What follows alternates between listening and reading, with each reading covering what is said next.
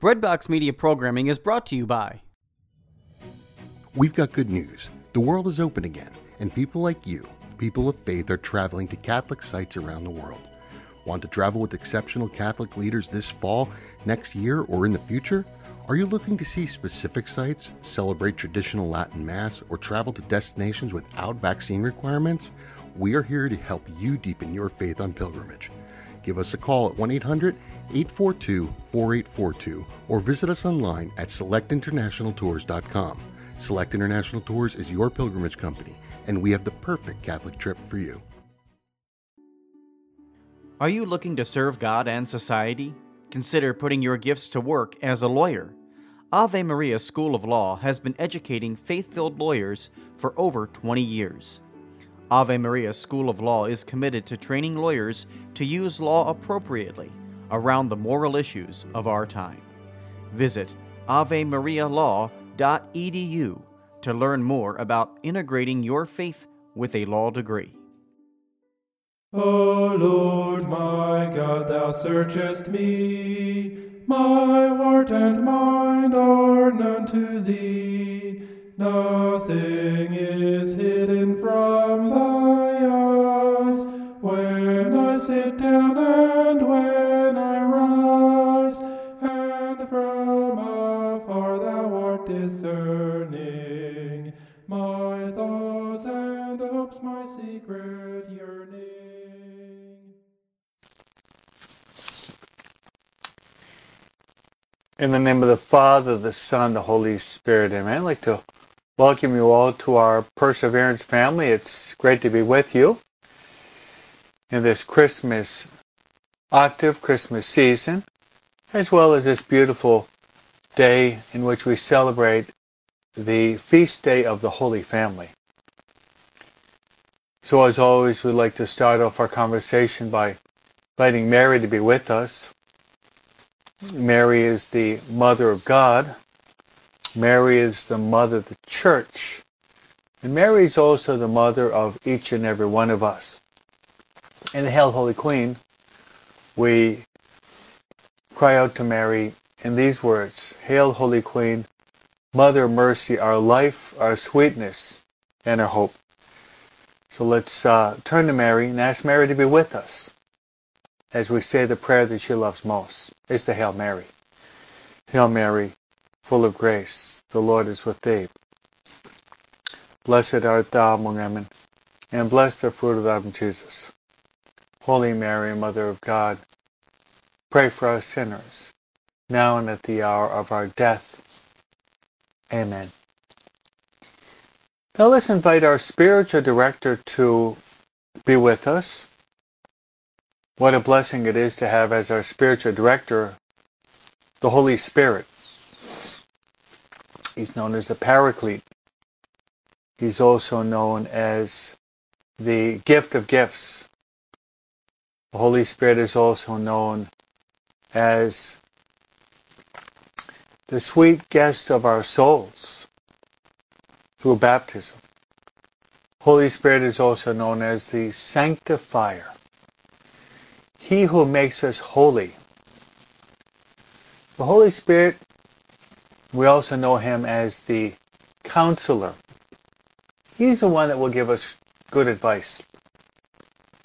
Holy Spirit is also known as the consoler.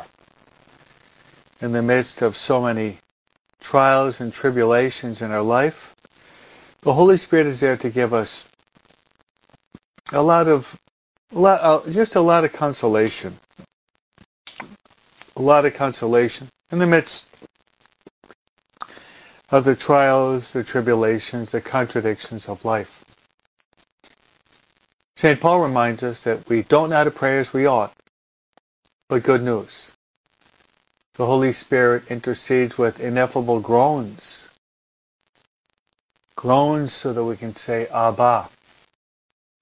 Abba, which means Papi or Father or Daddy. So let's ask the Holy Spirit to give us a lot of light, a lot of peace, a lot of joy. As we say the prayer that invites the Holy Spirit to be with us. Come, Holy Spirit, fill the hearts of your faithful, and enkindle within us the fire of your divine love. Send forth your Spirit, and they shall be created. And thou shalt renew the face of the earth. Let us pray.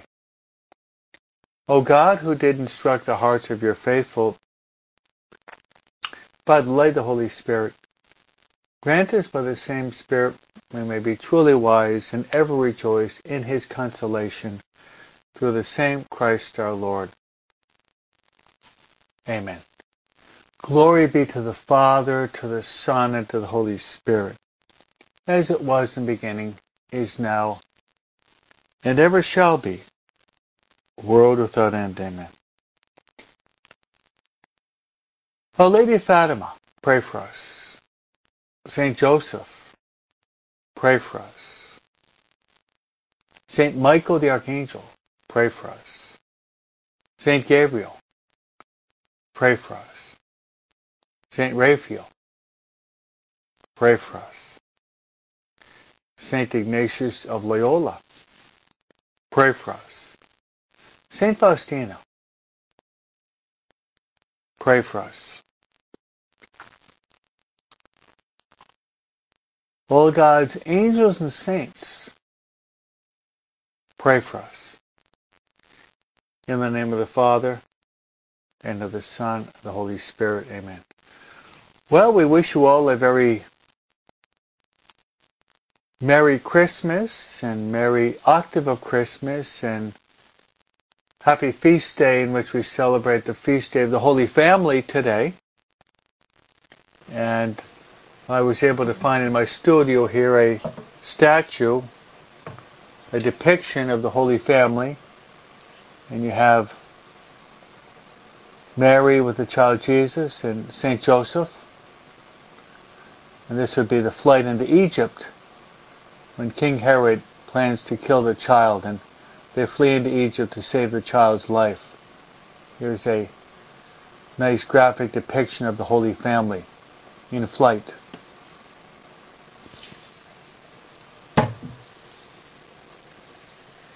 So I'd like to offer special prayers for you on this beautiful Sunday in which we honor the Holy Family of Jesus, Mary, and Joseph. My prayers for you will be the following. That we would try to imitate the holiness of the Holy Family.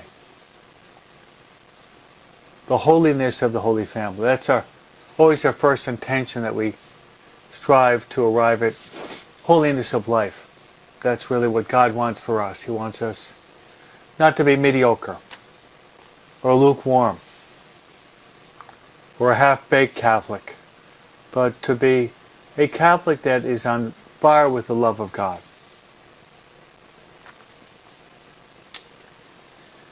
So that's uh, my first intention for all of us, reminding us of the words of Christ. Be holy as your heavenly Father is holy. My next intention, I'd like to pray for your family. On this feast day of Holy Family, I'd like to pray for your family, your loved ones, that all of you would strive to fortify your families through the bond of mutual love. Because of all the virtues, love is the greatest of all virtues. That there may exist in your families that bond of love. The last commandment that Jesus gave to the apostles and he gave to us also, Jesus said, was actually at the Last Supper he gave his last and greatest commandment, and it was, love one another as I have loved you. My third intention as I place you on the altar of, of my Mass today as they celebrate the feast day of Holy Family, placing you on the altar in the Mass, I'd like to pray that we would all have a great desire, inner yearning to pray more and to pray better. That's right. To both to pray more and to pray better. All of us being keenly aware of the fact that our sanctification in life, our becoming good parents in life, depends in large part upon the, ten, the tenor, the quality of our prayer life. In a certain sense, we are who we are related to our prayer life because our prayer life is our relationship with God. And if our relationship with God is weak, then that's going to impinge and affect our relationship with others and even with ourselves. So I pray that we would have a, real hunger and thirst for a deeper, deeper prayer life. St. Teresa of Avila gives us this advice. We learn how to pray by praying. Common sense. We learn how to do anything by practice. Practice makes perfect. That can be applied to our prayer life also.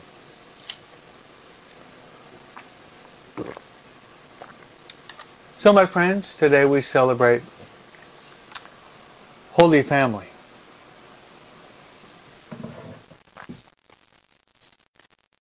Here's a tricky question for you. Here's a tricky question for you.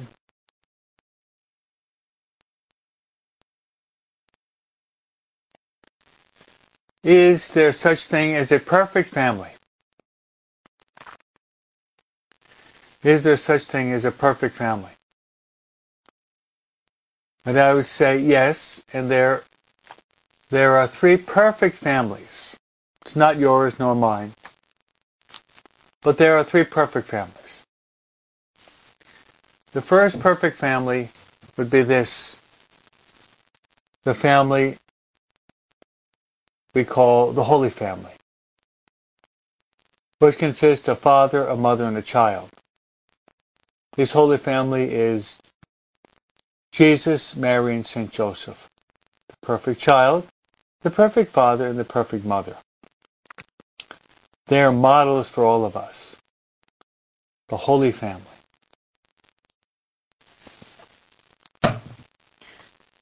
Second, there is another perfect family. Are you ready? Here we go. In the name of the Father, and of the Son, and the Holy Spirit. Amen. I'll do that again. In the name of the Father, and of the Son, and the Holy Spirit. Amen. I just made the sign of the cross.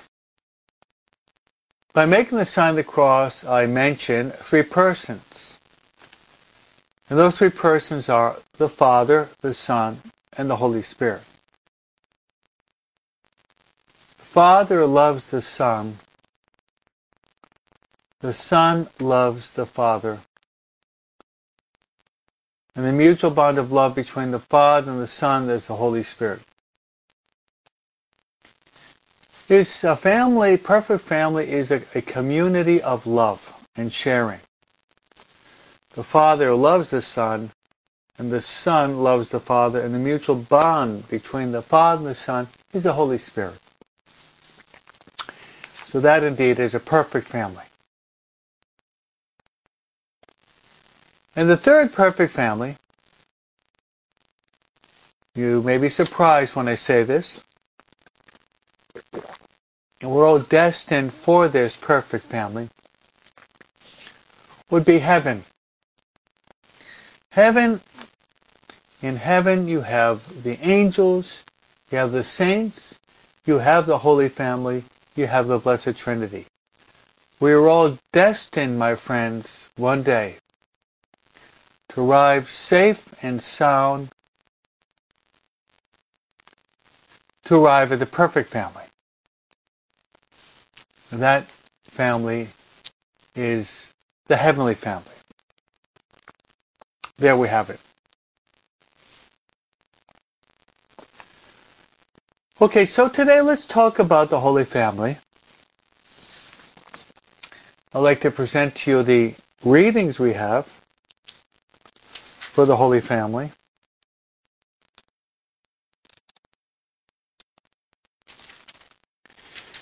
And the readings we have for the Holy Family are taken first from the Old Testament. We have the book of Samuel.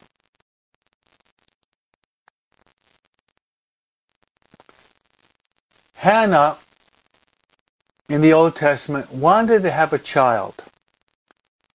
And like Elizabeth, like Sarah, like the parents of Mary, she couldn't have a child. But she goes to the temple in Shiloh and she pours out her heart to God, begging for a child. And God gives her a child. And she makes a promise to God that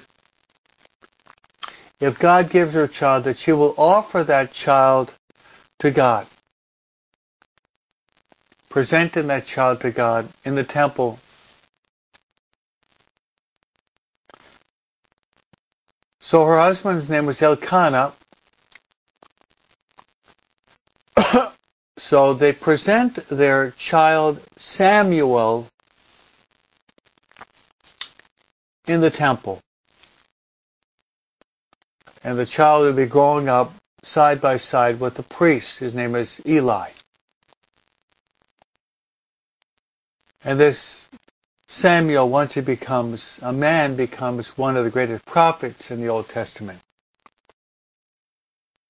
He would be the one that would anoint the shepherd in the fields to be eventually the king of Israel. That was David. David, yes, was he was anointed by Samuel with oil, and then the Holy Spirit rushed upon him. The Holy Spirit rushed upon him. So that's the uh, that's the first reading we have from the book of Samuel. A holy it's a family that's offering themselves to God, offering their children to God in the temple. Which is symbolic of the fact that we're, we are called also to offer, to present our children in the temple through baptism. And as early as possible. The responsorial psalm is taken from Psalm 84. And the antiphon is, Blessed are they,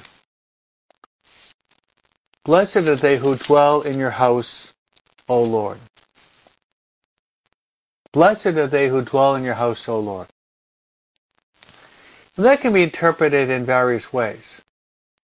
Blessed are those who dwell in the house of the Lord by going to church often. And then the other interpretation will be blessed are those who dwell in God's house in heaven forever. That is our eternal homeland that we're all heading toward.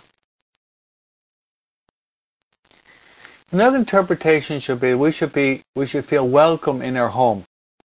And we should be welcoming other members into our home. That people feel experience a warm welcome our children, as well as our guests when they come to visit us. The second reading is taken from the first letter of St. John. And he says, Beloved, see what love the Father has bestowed on us that we are called children of God. And so we are. The reason the world does not know us is that it did not know him. Beloved, we are God's children. Now, what we shall be has not yet been revealed. We do know that when he is revealed, we shall be like him, for we shall see him as he is. Beloved, if our hearts do not condemn us, we shall have confidence in God and receive from him whatever we ask, because we keep his commandments. And this commandment is we should believe in the name of his Son, Jesus Christ, and love one another just as he has commanded us. Those who keep his commandments remain in him and he in them. And the way we know that he remains in us is from the Spirit he gave us. Beautiful reading. It highlights that all of us are sons of God through baptism. That we are children of God. And also John speaks about the fact that we should try to put into practice the greatest of all commandments. That is, love one another as I've loved you. Love one another as I've loved you. We're talking about, my friends, today about the Holy Family. Here we have Jesus in the arms of Mary, Joseph, Mary's on the donkey, and they're fleeing from the wicked King Herod into Egypt so that the king will not kill the child. This is a depiction, one depiction among many of the Holy Family, Jesus, Mary, and Joseph. So let's move then into the gospel for the day.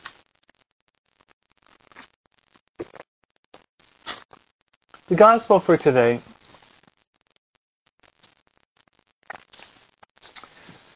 speaks about the Holy Family being united in their religious obligations. The gospel for today is one that you're pretty familiar with if you pray the rosary. And it's the gospel of the fifth, it's actually the fifth joyful mystery.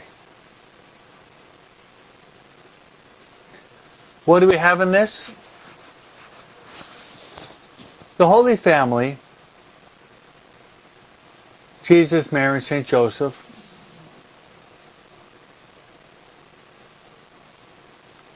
had the custom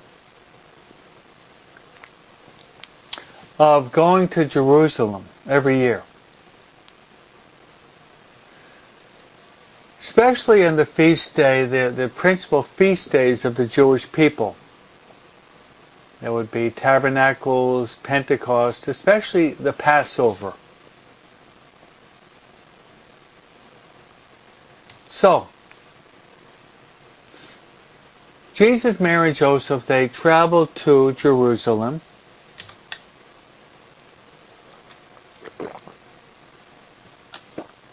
They go to the Temple of Jerusalem. While there, they they carry out their religious obligations. They pray, they worship God in the Temple of Jerusalem, built by King Solomon.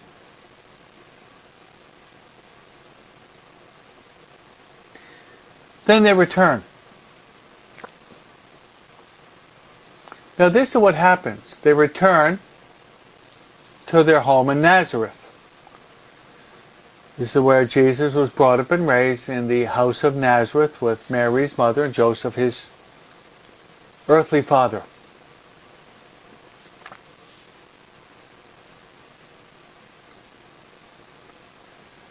Now, when they're returning, now it was a custom for the Jewish people when they're traveling, there would be a caravan in which the women would travel in one group. The men would travel in another group.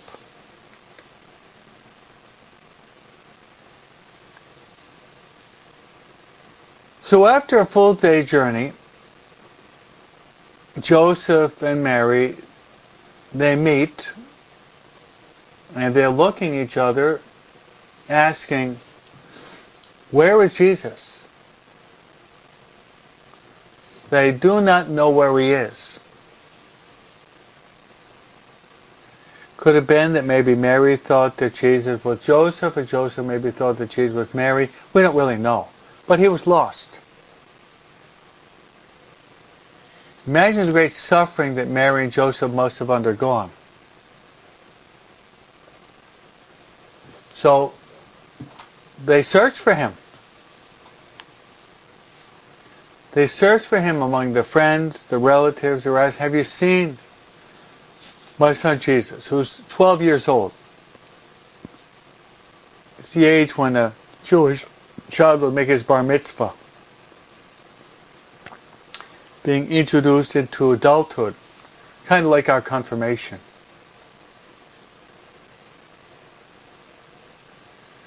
So they're searching for him all over the place.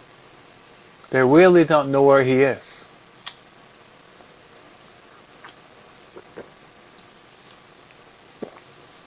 So one day transpires, they don't find him.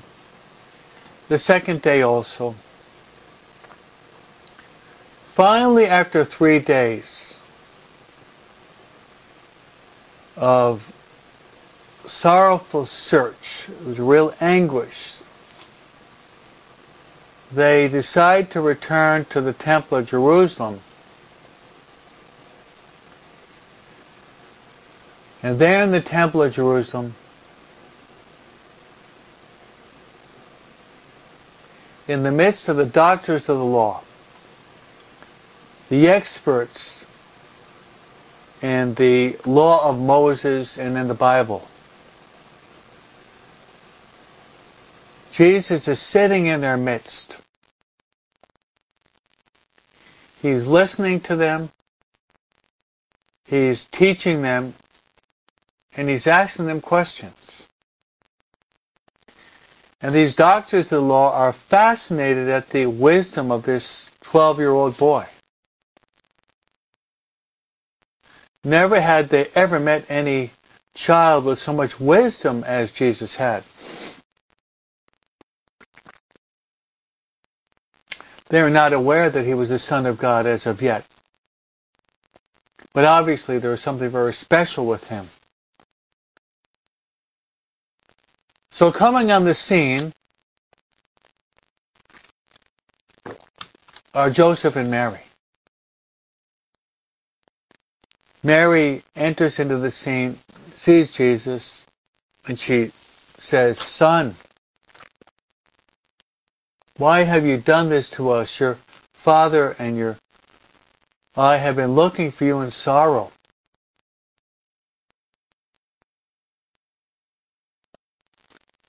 And Jesus responds saying, Why did you look for me? Did you not know that it had to be about my father's house? Why were you looking for me? Did you not know that it had to be about my father's house, my father's business? And for, they part, for their part, they did not they did not understand they did not understand the meaning of these words. Could not comprehend. Mary herself could not comprehend these words of Jesus, nor St. Joseph. These were mysterious words.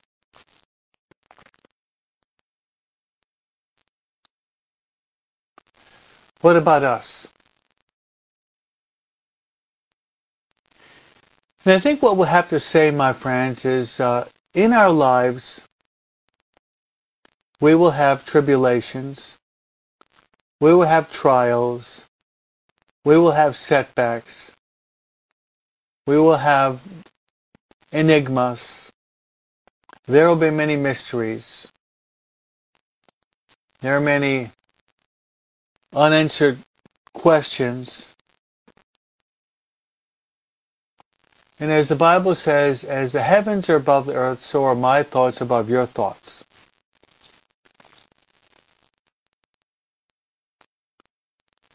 Then after this, says that Jesus went with them. He was subject to them. He was he went with them, was subject to them, mainly obedient to them. And it says that he, he grew in wisdom, knowledge, and grace before God and men. That is right. He grew in wisdom, knowledge, and grace before God and men.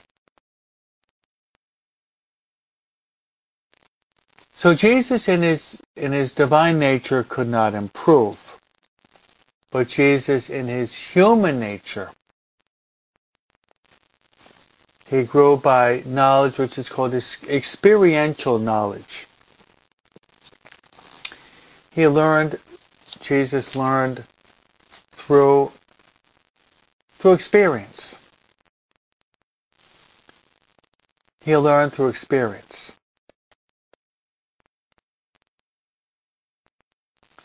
So here we have a depiction of the Holy Family.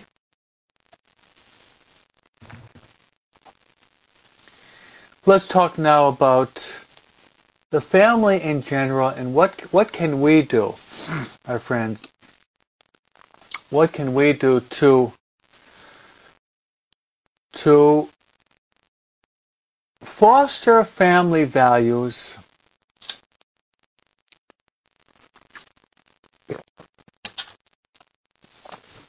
as well as what can what can we do? What can we do to strengthen our own families? What can we do to foster family values as a whole? But what can we do to strengthen our own families?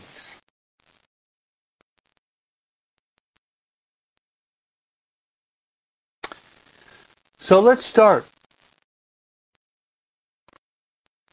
I often quote one of my favorites, and his name is Venerable Archbishop Fulton J. Sheen.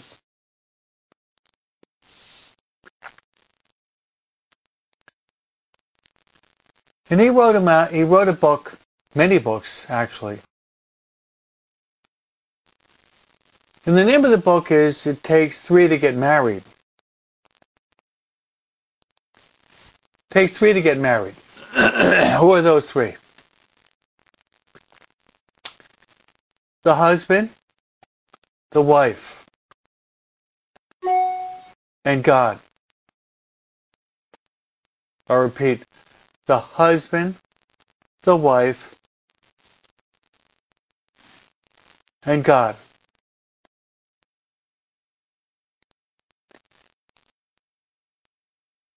Let's uh, build our conversation upon that that statement. It takes three to get married: the husband, the wife, and God. So it has to be said from the outset that even though the modern society is presenting different models of unions between individuals. This has to be stated very clearly. And even though this might be something very obvious to you, it may not be obvious to, to your teenage children or the young adults because of the social, political, academic milieu in which they're being raised.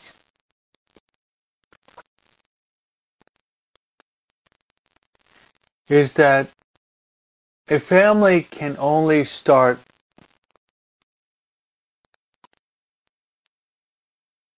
by union of a man and a woman.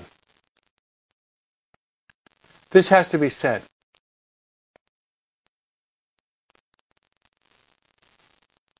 Because in our society, it's been permitted by law that there can be a same-sex union between two men and two women, even though even though this is permitted by law, it really is not what God wants. We have to follow what God wants more than what society promotes and allows. This is very clear from the very first book of the Bible. The book is called Genesis.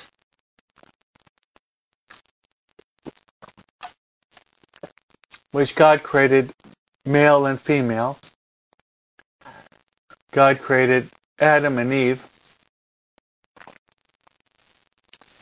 And God said, a man will leave his father and mother, and he'll be united to his wife. And what God has united, let no man rent asunder. Then the first command that God imposes upon man and woman is mul- increase and multiply. What that means is increase and multiply. It means have children and populate the earth. Heard a commentary the other day that said that this is about the lowest we've ever had in the United States of um, children being born. Tribute, some attribute it to the pandemic, but also to the mentality, the contraceptive and the abortion mentality. So as we're talking about the Holy Family today,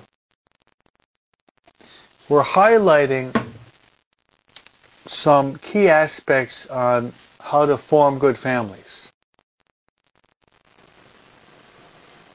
So a family has to start off by the union between a man and a woman.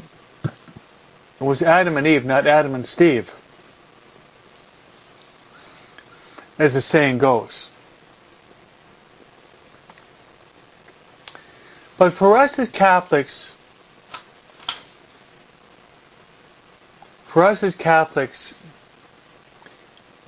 not only does the bond have to exist between a man and a woman, at, starting with Adam and Eve, but also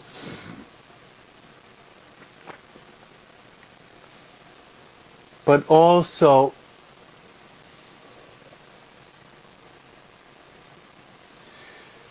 the man and the woman cannot simply be united by a civil bond getting married by the justice of the peace or getting married in Las Vegas, having a simple civil marriage. Indeed, that may be recognized by the state, but it's not enough. A Catholic couple, man and woman, must have their union blessed by the sacrament of holy matrimony.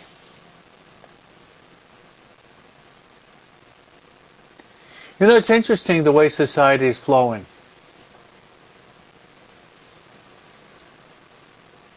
When I was brought up and raised in New York and New Jersey in the, in the 60s, the early 70s,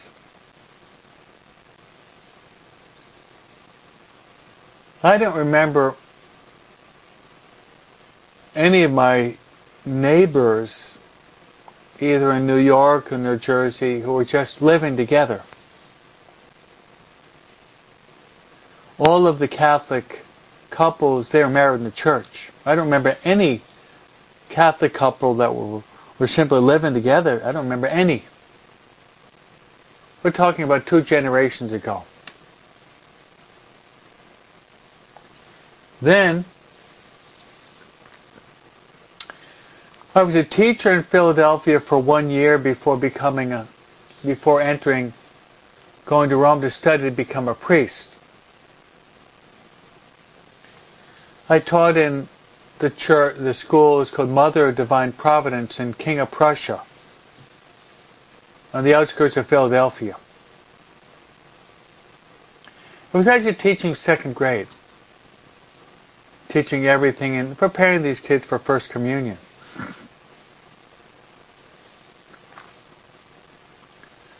I remember my 23 children in the class, there was only one of the 23 that was a product of a divorce. How things have changed. When I arrived in California about 28 years ago, I was given the responsibility to give the baptismal talks. And I would say it probably 50 to 60 percent of the parents that came in to have their children baptized were married in the church. Maybe 50 to 60 percent. Now it's only going to be 20 to 30 percent of the parents that have their children baptized are actually married in the church. We have the pandemic of the coronavirus or the Omicron. We've got these variants, right? But there's a more serious moral, more serious moral pandemic or epidemic. It is that of sin. It's that of sin.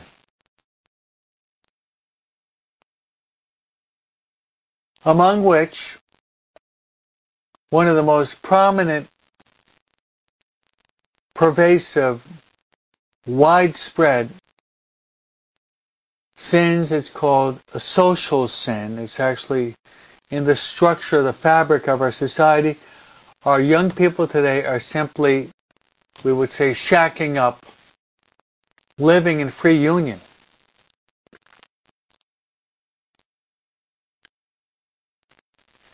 What I'm saying is not a, it's not a novelty. What I'm saying to you, because I'm sure almost all of you have either direct or indirect experience about what I'm talking about.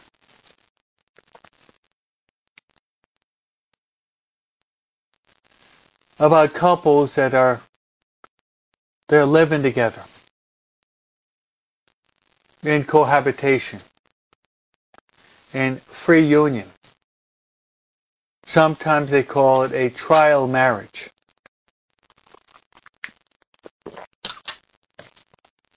Sometimes it's called a trial marriage. A trial marriage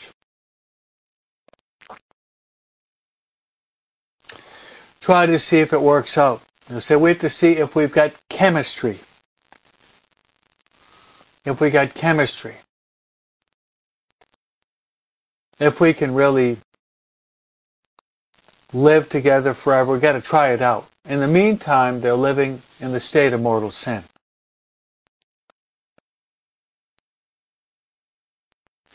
So my point here is we have to promote as parents, some of your grandparents, the whole idea of the sacrament of matrimony. The sacrament of matrimony.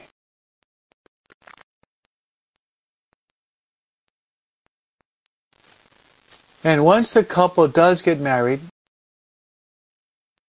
exchanging the rings, they make a promise. And they make a promise to be faithful in good times as well as bad. Is rich in riches as well as poverty.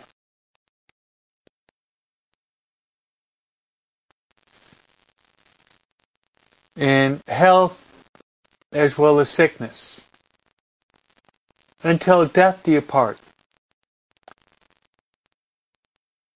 I repeat, myself as a minister over marriage, I asked him, do you promise to be faithful to your spouse in good times as well as bad, in health as well as sickness, in riches as well as in poverty, until death do you part? And both of them say, I do, I do. Then they place their ring on their on their spouse because in that moment they're marrying each other.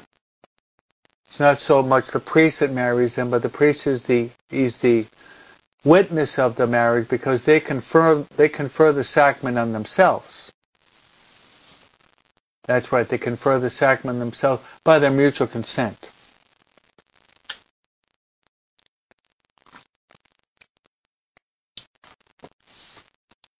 Faithfulness. I'd like to tell you a story about marriage, commitment, and faithfulness. It's a story of a couple that um, that uh, were married in the church with their family struggles, as we all have them.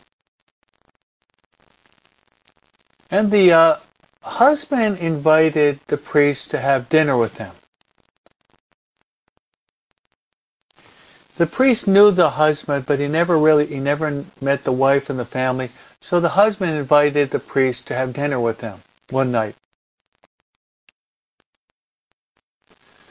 The priest's car, the priest's car was in the mechanic. So the husband had to go to the rectory to pick up the priest, which he did. On the way to his house, the man, we'll call him John, was praising his wife, saying, Father, I've got the best wife in the world. Attractive, intelligent, humble, sweet, kind, compassionate, just the best. I've got the best. Father, no complaints.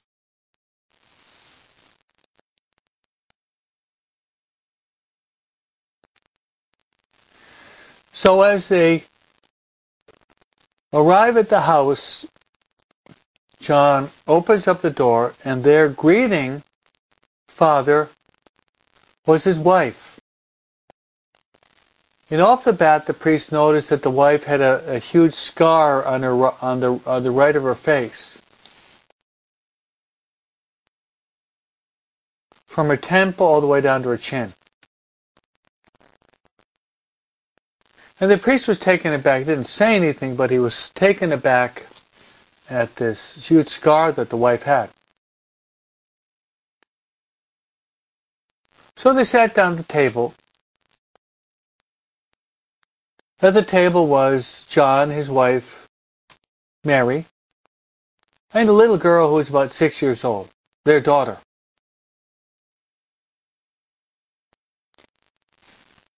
during the meal. It was a very pleasant meal. And the priest noticed once again how John the husband was so kind to his wife. Kind, loving, ready to serve, paying compliments, praising, the priest was really he was really blown away to see how much tenderness and love that John showed to his wife Mary, who had this huge scar on her face, which have, which have obviously would have caused her a lot of suffering, physical as well as psychological, not to mention social. The little girl during the meal just had a big smile on her face. Their little daughter.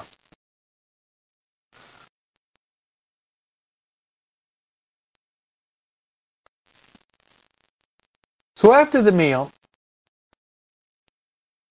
priest saying goodbye to Mary and the little daughter, John was taking father back to the rectory. On the way back, on the way back,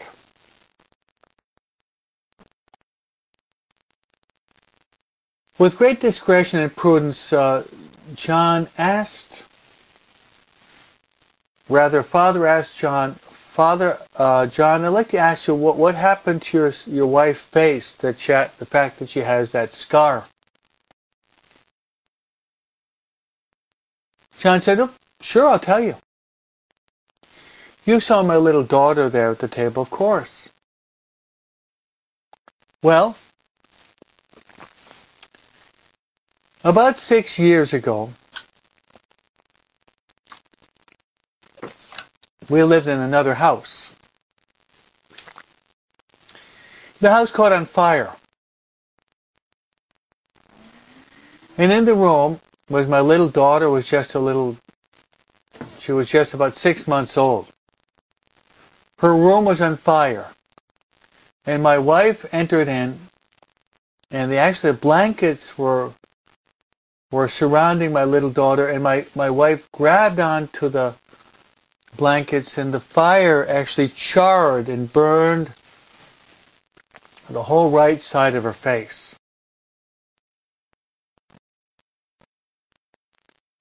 Therefore, Father,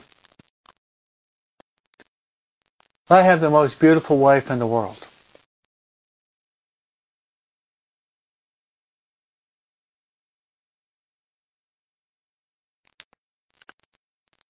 I have the most beautiful wife in the world.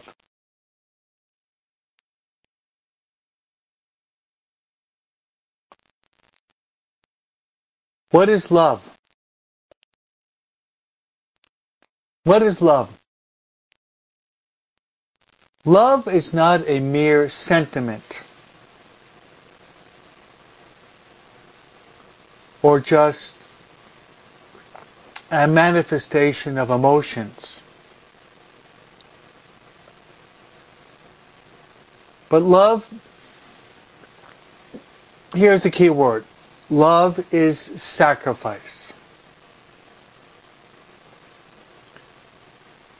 And as we read in the diary of St. Faustina, love is a willingness to suffer for the loved one. To suffer and to sacrifice yourself for the loved one.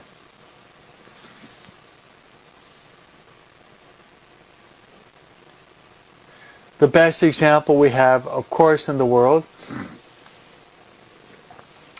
is our Lord and Savior Jesus Christ, who sacrificed himself on the cross on Good Friday.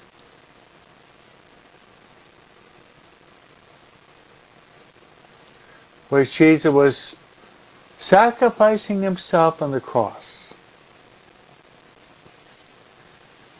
Sacrificing himself on the cross, pouring forth, pouring forth, my friends, every drop of his precious blood. Every drop of his precious blood for you and for me. Every drop every drop be poured forth for love of you and for me.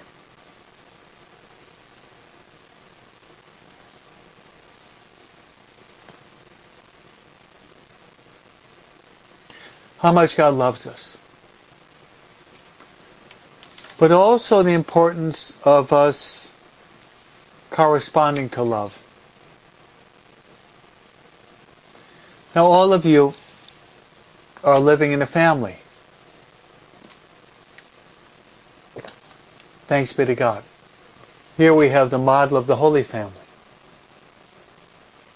Jesus, Mary, and St. Joseph. All of you are living in a family.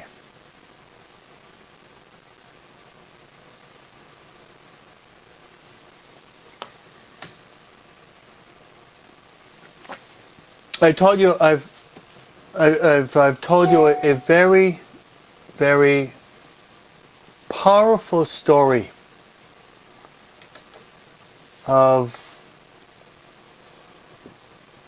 a man married to a woman in the church in which this wife sacrificed her very life for the salvation and sake of her little daughter.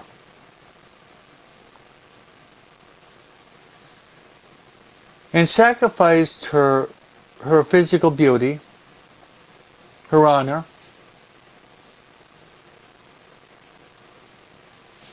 for the sake of her little daughter.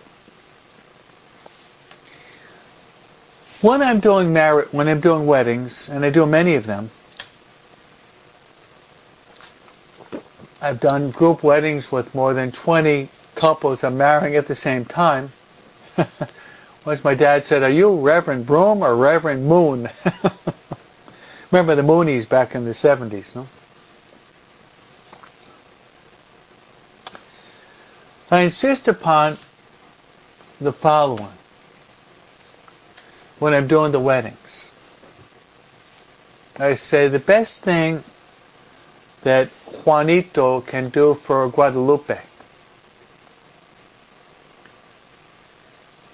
in the formation of their marriage. The best thing that Juanito can do for Guadalupe is when Juanito is, he's falling in love with God every day.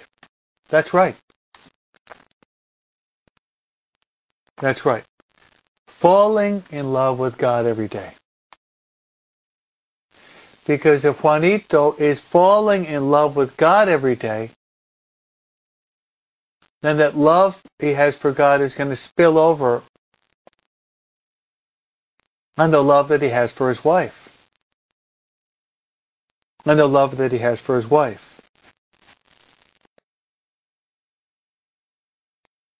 And the best thing that Lupe, Guadalupe can do for Juanito is when is when when Guadalupe is falling in love with God every day. And that love affair with God is becomes a reality in Mass and Holy Communion. When we receive Holy Communion, we receive truly the body, blood, soul, and divinity of Christ we have, in a certain sense, a spiritual heart transplant every time that we receive Holy Communion. So Juan receives the love of the heart of Christ. Lupe receives the love of the heart of Christ in the Holy Communion. Because you can't give what you don't have. And that love of the heart of Christ spills over between themselves as well as upon their children. And they're able to live out what we read in the second reading today of St. John. And John says, love one another. Love one another. The greatest of all commandments is that of love, loving one another as Christ has loved us. So I've told you, my friends, a love story. It's not sentimental. It's not romantic. It's not overly emotional. The love story I've told you, my friend, is related to sacrifice. The best example of sacrifice is what Jesus did for us on the cross. So I'll be praying for all of you and your families today that you all be united in the love of God and in the love of the Holy Family. I'll be placing all of you on the altar that you'll be able to live out the last and greatest commandment of our Lord and Savior Jesus Christ. And that is, love one another as I've loved you. May Almighty God bless you, the Father, and the Son, and the Holy Spirit. Amen.